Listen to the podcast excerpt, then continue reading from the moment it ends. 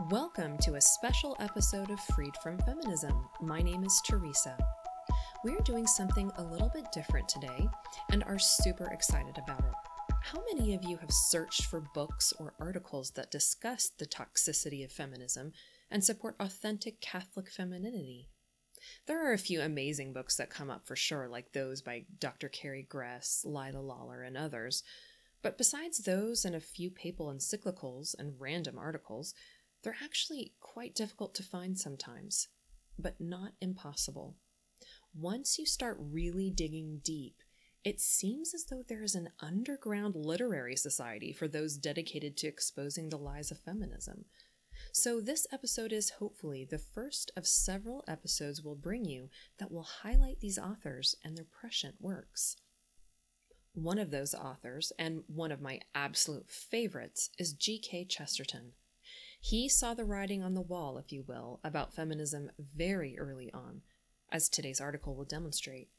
His article entitled The Modern Surrender of Women was written in 1909, before even the 19th Amendment was ratified in the United States, and obviously well before the second and third waves of feminism.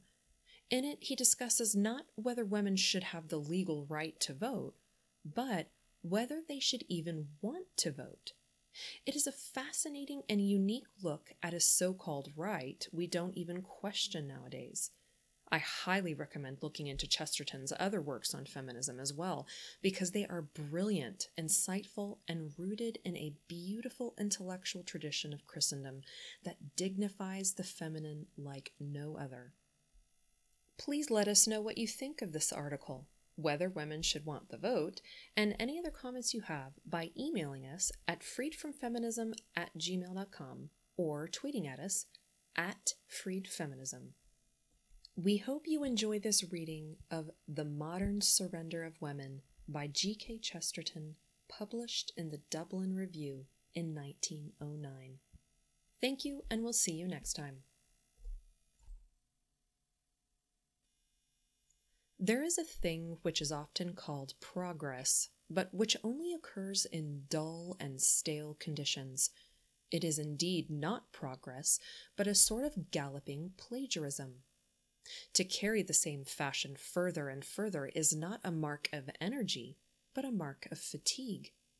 One can fancy that in the fantastic decline of some Chinese civilization, one might find things automatically increasing simply because everybody had forgotten what the things were meant for. Hats might be bigger than umbrellas because everyone had forgotten to wear them. Walking sticks might be taller than lances because nobody ever thought of taking them out on a walk. The human mind never goes so fast as that except which it has got into a groove. The converse is also true. All really honest and courageous thought has a tendency to look like truism. For strong thought about a thing is always thought about its original nature, while weak thought is always thought about its most recent developments. The really bold thinker is never afraid of platitude because platitudes are the great primeval foundations. The bold thinker is not afraid to say of the hat that it is a covering for the head, when he has said that he knows that he has his hat and his head in the right place. The strong thinker does not shrink from saying that the walking stick is a stick with which one goes walking. Then he knows that he has got hold of the right end of the stick. All civilizations show some tendency towards that weak minded sort of the progress which is mere accumulation. Some time ago, a well dressed English gentleman wore two or three waistcoats. It would easy to be purely progressive about him, to make him wear more and more waistcoats of different colors until he died. Some time ago, a Japanese nobleman wore two swords. It would be easy to be progressive and suggest nine swords or twenty three swords.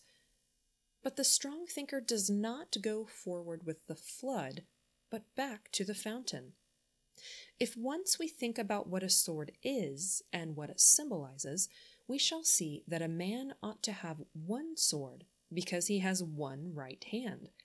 And if we meditate deeply upon what a waistcoat is, it will become apparent to us, after a brief effort of philology, that a man ought not to have more than one waistcoat unless he has more than one waist.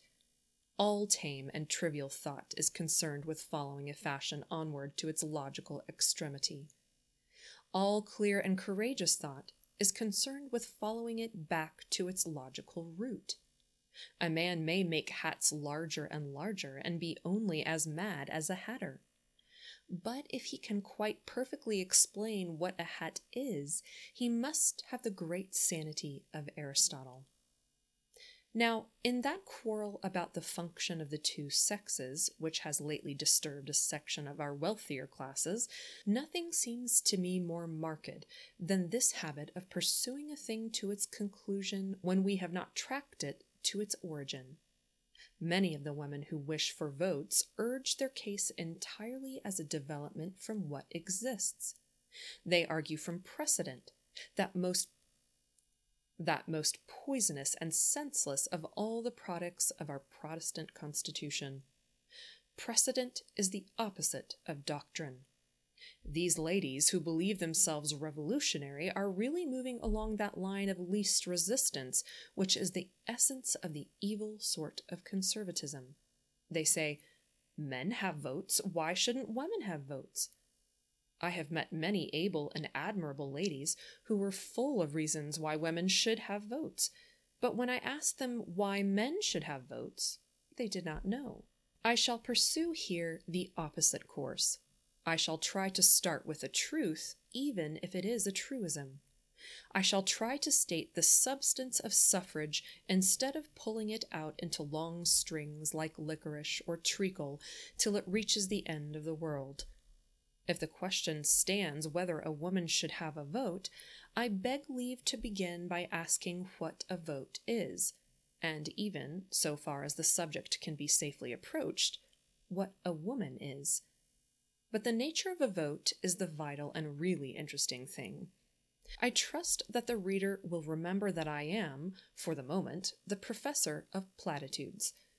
As the man seeking to preserve sanity among hatters will begin by reminding them that hats have to cover heads, so I begin all statements about the vote at the humblest and most evident end. Two things are quite clear about the vote. First, that it is entirely concerned with government, that is, with coercion. Second, it is entirely concerned with democratic government, that is, with government by chorus, government by public quarrel and public unanim- and public unanimity. First, to desire a vote means to desire the power of coercing others, the power of using a policeman. Second, it means that this power should be given not to princes or officials, but to a human mass, a throng of citizens. If any person does not mean by voting coercion by the will of the masses, then that person does not know what the word means. He, or rather she, is simply stunned with one monosyllable that she does not understand. If a woman wants democracy or mob law or even riot, I think she should be listened to most seriously and respectfully. But if she only wants the vote, it is a proof that she ought not to have it. She should be refused just as a would be nun should be refused who has no vocation except a wish to wear the costume. Now, this is exactly where my personal lament begins. I weep for the collapse and complete surrender of woman. People tell me that this modern movement is a revolt against man by woman. It seems to me to be the utter submission of woman to man upon every point upon which they ever disagreed. That woman should ask for a vote is not feminism. It is masculinism in its last and most insolent triumph. The whole point of view which is peculiar to man is here riding so ruthlessly and contemptuously over the whole point of view that is particular to woman that I cannot but regret it, though it is the triumph of my own sex. After all, I am a human being as well as a male, and my pleasure in knowing that masculine prejudices are at last prevailing is poisoned with the thought that after all women do exist, and that their present humiliation cannot be good for the common stock. The facts themselves, of course, are clear enough. Voting, as has been said, involves two primary principles it involves the coercive idea, and it involves the collective idea. To push and kick men into their senses, and to push with a throng of arms, to kick with a crowd of legs, that is the quite just and rational meaning of voting. It has no other just or rational meaning. And certainly the privilege should be extended to everybody. Certainly the arms and legs might be of any sex, if only this were quite certainly clear and proved that the coercive and the collective ideas are the whole of human life. But the truth is that the coercive and the collective ideas are not only a mere half of human life, but have been from the beginning a mere half of the human species. From the dawn of the world, there has been another point of view, the feminine point of view, which was against mere force, but even more against mere argument. This strong feminine position has kept the race healthy for hundreds of centuries. It has never really been weakened until now. Every good man is half an anarchist. That is, that is, that with half his mind he feels it is a cruel and clumsy business to be always catching his fellows in the man traps of merely human bylaws, and torturing them with ropes and rods and long terms of living burial. Coercion is necessary, no doubt, but it should be conducted in the presence of some permanent protest on behalf of a humane anarchy. That protest has always been provided by the other half of life, called society, by the enormous success with which women have managed their social empire. They have done it not without cruelty, but quite without coercion. They have made the cold shoulder as unmistakable as the branded shoulder. They have found it quite easy to lock the offenders out without finding it necessary to lock them in. Not only is one half of the good man an anarchist, but the anarchist is his better half. The anarchist is his wife. It is the woman who stands forever for the futility of mere rules. Women could justly contrast society's swiftness with the law's delay.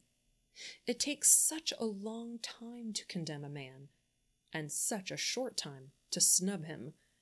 Tact is only a name for anarchy when it works well. But this free and persuasive method for which women have stood from the beginning has much stronger examples than any mere diplomacies of social life.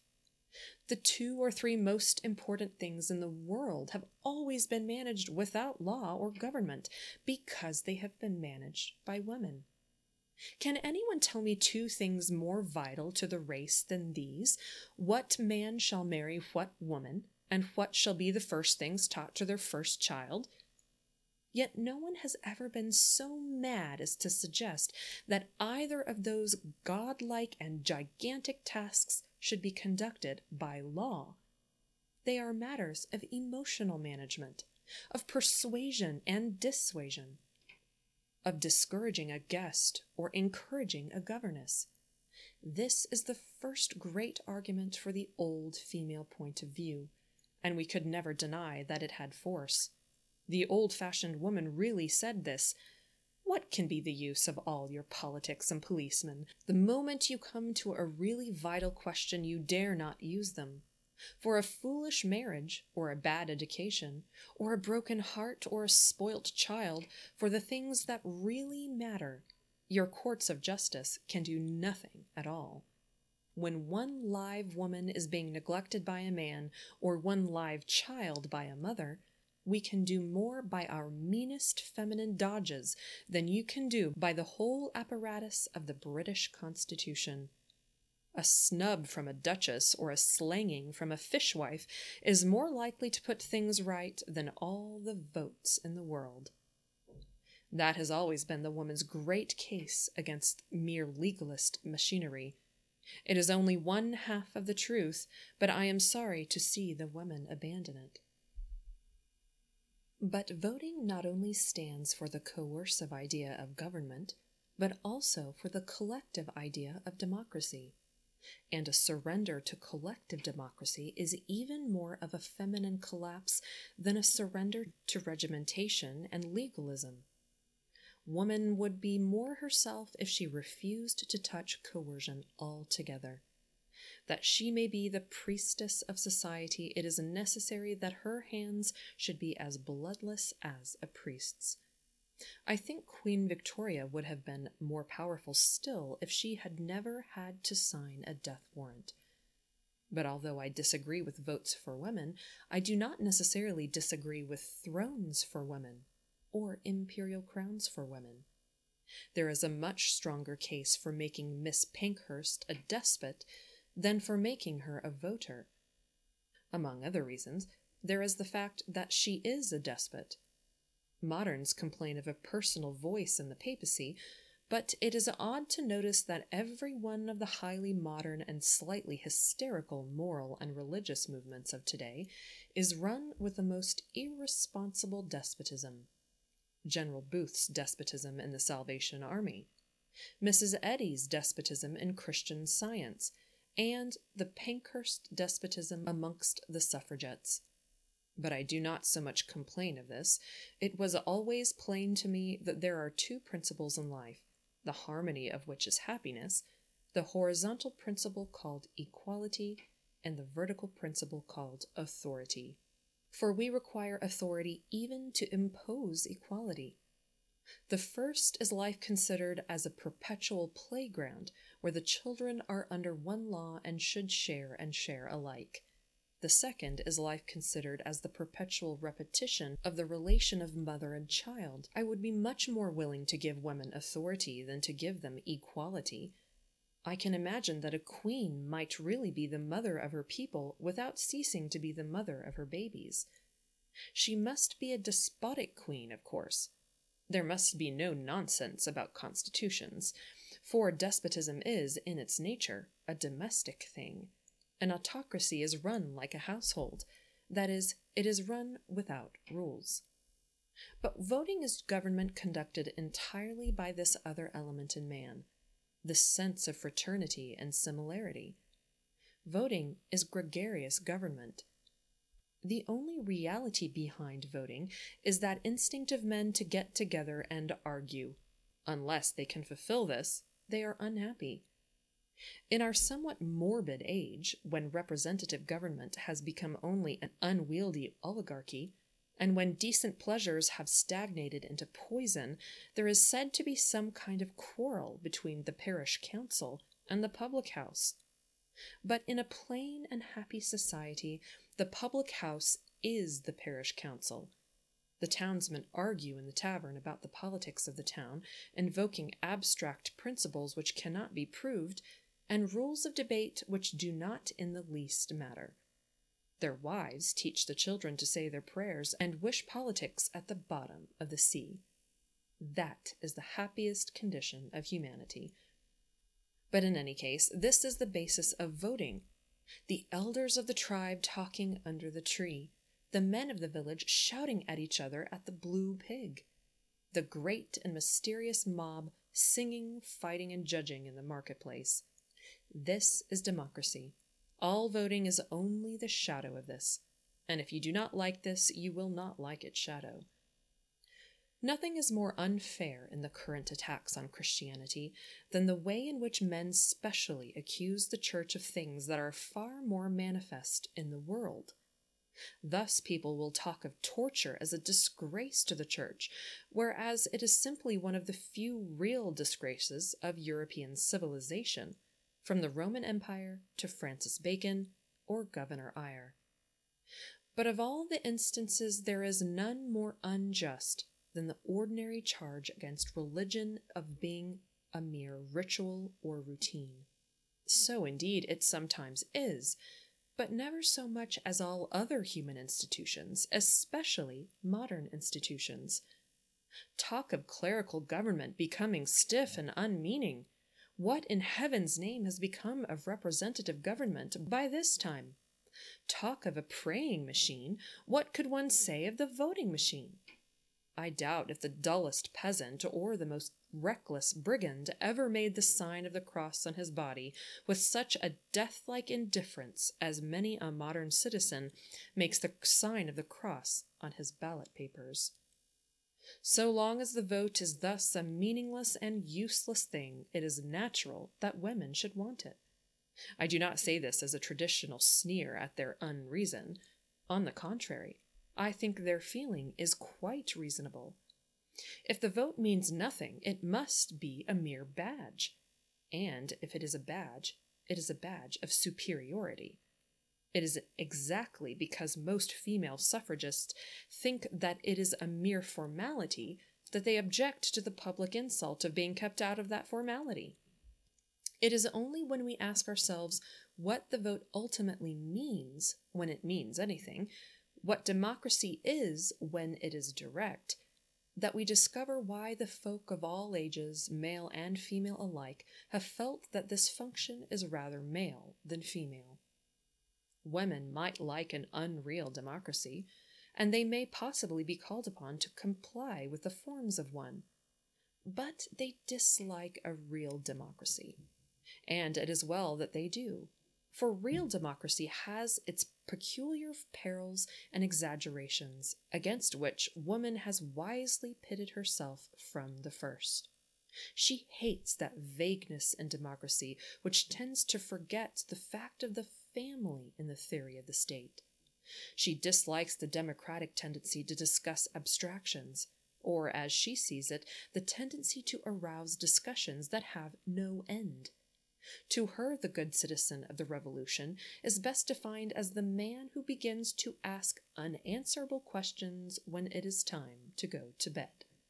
Now, there is a truth and a corrective value in this attitude. The good citizen may really become an uncommonly bad husband. Most men with anything manly about them can remember arguments started some weeks ago which might be going on now but for the interruption of the ladies. It is sufficient here to maintain that woman, as compared at least with man, dislikes this atmosphere of government by deafening and protracted debate, dislikes it and also distrusts it, not by any means without reason. If anyone thinks this too sweeping, it is easy to make an imaginative test. Think of any street in London at a late hour of the evening and ask yourself in how many of the houses it is likely that the men are yawning and wondering when on earth the women will have done talking. Thus, we see that on both points, the coercive or legal conception and the collective or democratic conception, a great part of the power and importance of woman from the first has been concerned with balancing criticizing, and opposing them. It is the female as symbol of the family in which there are no laws and no votes who has been the permanent drag, both on the fantasies of democracy and the pedantries of law. But what shall we do if women cease to make game of us? The immediate effect of the female suffrage movement will be to make politics much too important to exaggerate them out of all proportion to the rest of life.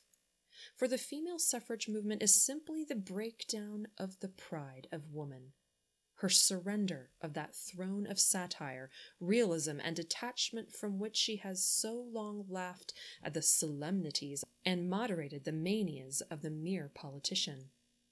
Woman tempered the gravity of politics as she tempers the gravity of golf. She reminds us that it is only about things that are slightly unreal that a man can be as solemn as that. The line of life was kept straight and level because the man and the woman were pulling at opposite ends of it in an amicable tug of war. But now the woman has suddenly let go. The man is victorious, but on his back we males permitted ourselves exaggerated fusses and formalities about the art of government, well knowing that there was one at home who could be trusted to dilute such things with plenty of cold water, or occasionally even of hot water. We allowed ourselves outrageous pomposities of speech. We talked about the country being ruined if the other party won the election. We talked about the intolerable shame and anger which we felt after Robinson's speech. We talked about Jones or Smith being necessary to England. These things were not exactly lies. They were the emphatic terms of a special art, which we knew was not the whole of life. We knew quite well, of course, that the country would not be ruined by politicians half so utterly and sweepingly as it could be ruined by nursemaids. We knew that our pain at any political speech was not actually as intense as that which a bad dinner or a curtain lecture can produce. We knew that Smith is not necessary to England, that nothing is necessary to England except that its males and females should continue to behave as such. But now, to our horror, we find that our fantastic technical language is actually taken seriously. Instead of the old, strong, scornful woman who classed sociology with skittles and regarded politics as a pretext for the public house, we have now a new, converted, and submissive sort of woman Miss Pankhurst owns, with tears in her eyes, that men have been right all along, and that it was only the intellectual weakness of woman that prevented her from seeing the value of a vote until now. This state of things throws out all the balance of my existence. I feel lost without the strong and sensible Mrs. Caudle. I do not know what to do with the prostrate and penitent Miss Pankhurst. I feel that I have deceived her but not intentionally. The suffragettes are victims of male exaggeration, but not of male cunning. We did tell women that the vote was of frightful importance, but we never supposed that any woman would believe it. We men exaggerated our side of life as the women exaggerated the dreadfulness of smoking in the drawing room. The war was healthy. It is a lover's quarrel which should continue through the ages. But an awful and unforeseen thing has happened to us who are masculine. We have won.